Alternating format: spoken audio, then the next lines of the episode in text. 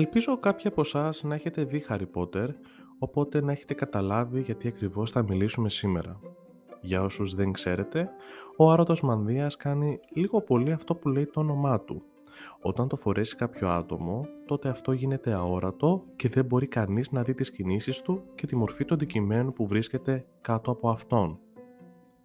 Στο σημερινό επεισόδιο θα δούμε κατά πόσο αυτός ο μανδύας μπορεί να μεταφερθεί από τις ταινίες επιστημονικής φαντασίας στην πραγματικότητα. Για αρχή όμως, ας μιλήσουμε για το τι είναι μια συσκευή απόκρυψης ή αλλιώς στα αγγλικά clocking device.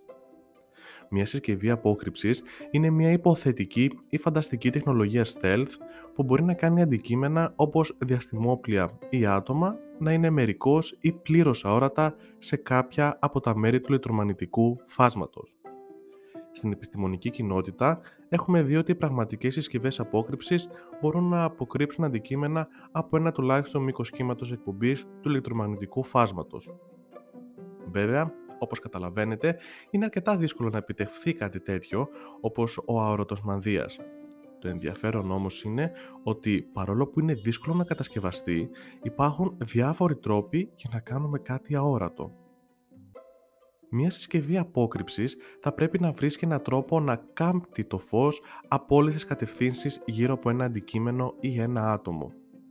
Στις αρχές του 2000, μια ομάδα ερευνητών από το Πανεπιστήμιο του Τορόντο δημιούργησαν ένα σύστημα καμουφλάζ που έκανε οποιοδήποτε φορούσε το μοναδικό αντανακλαστικό υλικό να μοιάζει εξαφανισμένος.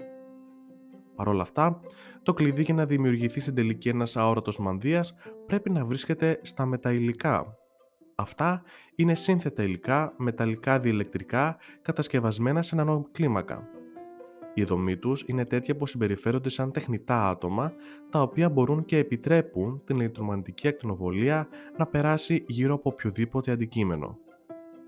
Το 2006, μία ομάδα επιστημόνων από το Πανεπιστήμιο του Duke χρησιμοποίησαν τέτοια μεταηλικά για να κατασκευάσουν μια απλοποιημένη συσκευή απόκρυψης που ήταν στη θέση να κρύβει τα αντικείμενα από τα μικροκύματα. Αυτό σημαίνει ότι δεν μπορούσαν να τα κρύψουν από το ανθρώπινο μάτι, αλλά ακόμη και αυτό ήταν ένα μεγάλο βήμα για τη δημιουργία ενός αορότου μανδύα. Κάποιες από τις πιο πρακτικές τεχνολογίες απόκρυψης έρχονται από την εταιρεία Hyperstealth Biotechnology.